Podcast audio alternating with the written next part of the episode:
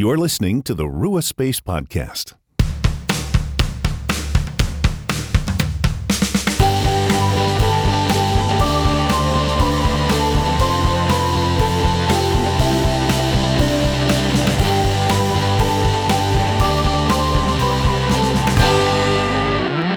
Hello, friends. Welcome to a new episode of the Rua Space Podcast with Phil. And Aaron, and we're so glad to have you here with us today where we explore how to make space for the Holy Spirit in our everyday lives. And we have been, for the month of November, doing a study on gratitude. So every week in our usual Bible study release day, which is Friday, we've been releasing some new angle or aspect to gratitude. And today is our final installment in that series before we begin our Advent series, which starts next week. And we're very excited. We will tell you more about that at the end. But today, our final episode on gratitude. So, we've looked at it from the perspective of being an intentional practice, not just an emotion, which we'll probably touch on a little bit again today. We've looked at it. Um, in terms of how to express and practice gratitude in times of grief or Yes. difficulty. And then I did a meditation, which was released two days before this one. So it should be the episode right before this one about sort of giving thanks to the people in our life that have got us to where we are and to God. And so that was kind of a reflective, prayerful, silent thing.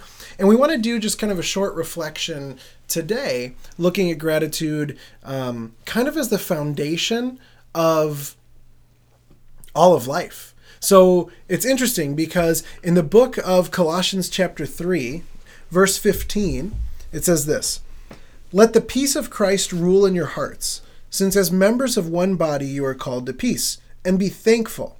Let the word of Christ dwell in you richly as you teach and admonish one another with all wisdom, and as you sing psalms, hymns, and spiritual songs with gratitude in your hearts to God. And whatever you do, whether in word or deed, do it all in the name of the Lord Jesus, giving thanks to God the Father through him. So gratitude is mentioned there multiple times in sort of the context of a whole life verse, right? Mm. Talking about how whatever you do, whether word and deed, do it in the name of Jesus, giving thanks to God. So saying whatever you do, do it with a heart of gratitude mm. toward God. We see that same perspective reflected in other writings of Paul, where he talks about how he rejoices and gives thanks in all things. And so that's clearly a foundational part of how Paul oriented himself in the midst of his ministry, which certainly was not all uh, roses and daydreams or whatever happy things. um, you know, there were some really tough aspects of Paul's ministry. If my voice wasn't hurting, I would do my imitation of the skies of blue, red roses, you know, what a wonderful world. But my voice can't do it today. I'll do it for you guys at Rua Space another time. Oh gosh. But no, but there's a sense of that it, there's days where we feel like it's a wonderful world and things are good and there's days when things honestly are just not good. And as christians we don't have to i mean we talk about this all the time we don't have to like sugarcoat that right and just mm-hmm. feel okay. Yet there still is this command this invitation to give thanks in all things in all circumstances no matter what. And so again for me this just severs it from the idea that gratitude is going to be an emotion. What gratitude is, is a realization of reality, mm. if that makes sense. It's about our perspective, really. Right. Right? We found when we lived in Africa for a time, they we lived amongst amidst people who had so much poverty and so much lack. They really didn't have much material wealth. And when we returned home, I remember we we had this tiny little apartment in Seattle, Washington. And we're talking like a little tiny one bedroom apartment, but the rent was all the money we could afford. Had a so we pretty killer view, though. it did have a really awesome view, and um, you know we shared the bathroom with our cat's litter box, and you just it just you know it was just all kinds of special. And there were some evenings where we would sit there, and it was easy for woe is me to set in because you'd have gone to someone else's house and it's this beautiful place, and we're like, oh, we live in a little shoebox and on the hill, you know, or or you would see friends on Facebook who were posting where they are in their journey and it seemed so exciting and we felt like we were still in the grind trying to make things happen. And i remember distinctly so many times that we would sit there and partway through us kind of being like, oh man, I wish, or oh, look at, or oh man, and we're comparing, one or the other of us would inevitably return to, hey, but look at where we are now. Like, if our friends who were living with us in Africa and serving with us there could see what we had now, would they not rejoice for us at how much God has provided in this time of learning and seminary and and it, it was just this perspective switch that helped us cultivate more gratitude because I think that comparison is something we're taught to do.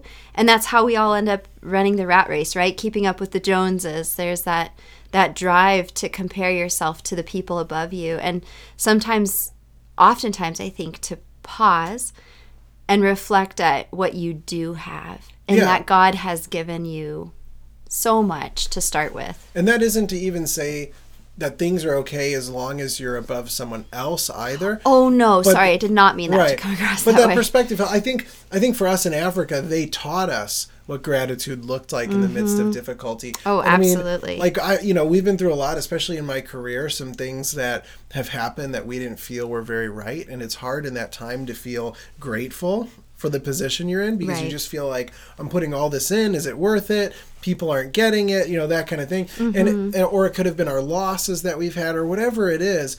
But what I think scripture is getting at here is the idea and and I know you were kind of getting at this as well is that gratitude can still be underneath it all if we start from the premise that everything is a gift that we didn't earn. Right. And that was the fear that God had. Not, I guess God doesn't fear anything, but sort of the. Concern the writers had is that when Israel was in the wilderness, they were concerned when we get to the promised land and things are good, we're going to forget that God gave it all to us. We're going to think this is now about us, right? Mm. And so they wanted the people to constantly be grateful for whatever God was giving them right. so that that was the basis no matter what happened. And so when we can start and say, God, you are the one who gives life. You are the one who blesses every day. That helps us no matter what's kind of going on. Well, and really, when you're talking about the Israelites, when you go back and look at those stories, how profound is it that when they are being grateful to God and remembering where their salvation has come from out of the land of Egypt, then thing you know you see the manna come down. You see that they're provided for. You see that they are led visibly by god in the pillar of fire and the pillar of smoke and then there's those times where they start comparing themselves to the other people and they get that woe is me syndrome. And that's when they start complaining and they end up making an idol of a calf out of gold or they end up turning as- aside. or they want a king. Or they want a king, right? Um, so so you do see it seems very clear when you when you start mentioning it that I think many of those times that we see the Israelites go astray, it's starting at this initial source of dissatisfaction that somebody else has something they wish they had when really we can see so clearly now as you know looking back that hindsight rearview mirror we can see so clearly they had God's presence with them. They were led daily by God. They were provided. Their needs were met daily by God. They, he had given them a system and an orientation and a way to live that would provide for them. I mean, they say a lot of the Old Testament laws were for their health they were for safety. They were they were setting them apart but in this really positive way. And we see that and we go well how could they be so blind to that? How could they turn aside from god? And yet it's it's because when they stopped focusing on what gifts god had given them and they started focusing on who around me has what i think might be better yeah. that's where that root of um, what's the word I'm looking for? That's that's where the root of the problem came from. Yeah, well, if you forget that everything is a gift from God, or you start to believe that it's all been on you, or you start to sort of believe that God isn't on your side, mm, right? Mm. That can be a hard thing. And so that's why gratitude has a spiritual discipline component because there's the invitation to say we have to form the eyes to see, the ears to hear, the memory to remember because that helps us with our hope going forward. That helps us stay in our faith, right? And so I think our invitation then in this is gratitude is really the foundation of so much that we do. It keeps us humble because we recognize it's not about us. It keeps us open to helping others because we realize that we're not really in an economy of scarcity, we're in mm-hmm. God's new kingdom economy we start to realize and remember that God is on our side and is with us, even when things are difficult.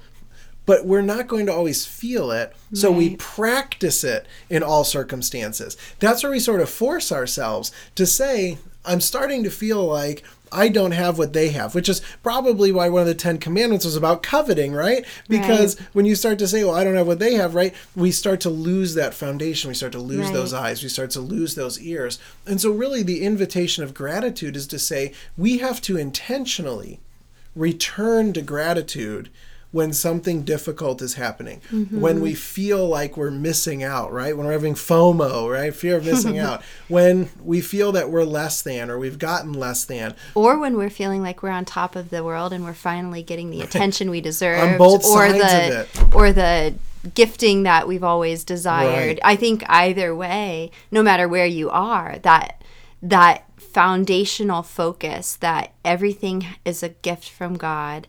God is the provider of all, and we are to do nothing other than express gratitude for God, even if the gratitude you can think of right now is just God, I'm grateful you're God. Yeah. It, might- it doesn't even have alive, to. It doesn't have to be material. We're still breathing. right. Gratitude doesn't have to be for material things, which is what I think we oftentimes can make it about. Um, it can be about your relationships that you've been given. It can be about the season. It can be about the nature and the creation and what you see revealed in that that teaches you about God. Right, because when we think we're missing some of those other things, the truth is the deepest desire of our heart is to be with the Father, Son, and Holy Spirit and to reflect that nature um, and to be in that relationship. And that never goes away, right? That's why Paul says nothing can separate us from the love of God. It's always there. I mean, this is why Psalm 136, this is an amazing psalm. You should read it. Just starts saying, His love endures forever. And then it'll say a new line, His love endures forever, a new line, His love, it just repeats it over and over and over. And so, that to me returns us to gratitude. That returns us to that base to say, God, I am grateful for. And this is why, again, I think it's just completely severed from emotion.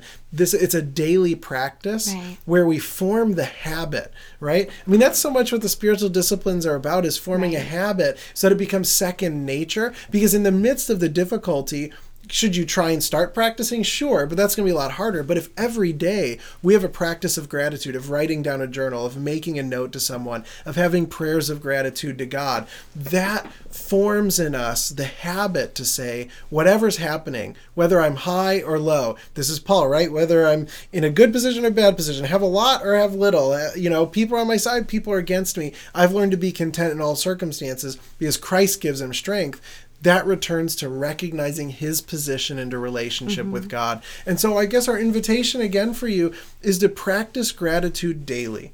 Whatever that looks like, make it a physical practice of writing something down, of saying something out loud, of approaching a person, of approaching God in prayer. However, you can daily cultivate gratitude so that it's indwelt in you, that keeps you humble, it keeps you remembering what God has done. And then, whatever happens, you can follow Paul's invitation to give thanks to God through Jesus Christ, no matter what is happening. So, brothers and sisters, during this season of gratitude, uh, may you grow in your gratitude. Whatever your story might be, whatever your history, whatever your current relationship with God and with others, may you explore that. And may you find the places where you can be grateful to God and grateful to others. And by doing so, discover the life God has for you here, now, today. Now, coming up next, our Bible study that will start for Advent is going to focus on the life and times surrounding the coming of the Christ child. So we'll be diving into the political, the economic, the religious background of those times. And we can't wait to see you there. We hope you'll join us because it's going to give you a lot of background information that'll hopefully get you really excited about the coming of our Lord and Savior at Christmas time. So we hope to see you there. Grace and peace.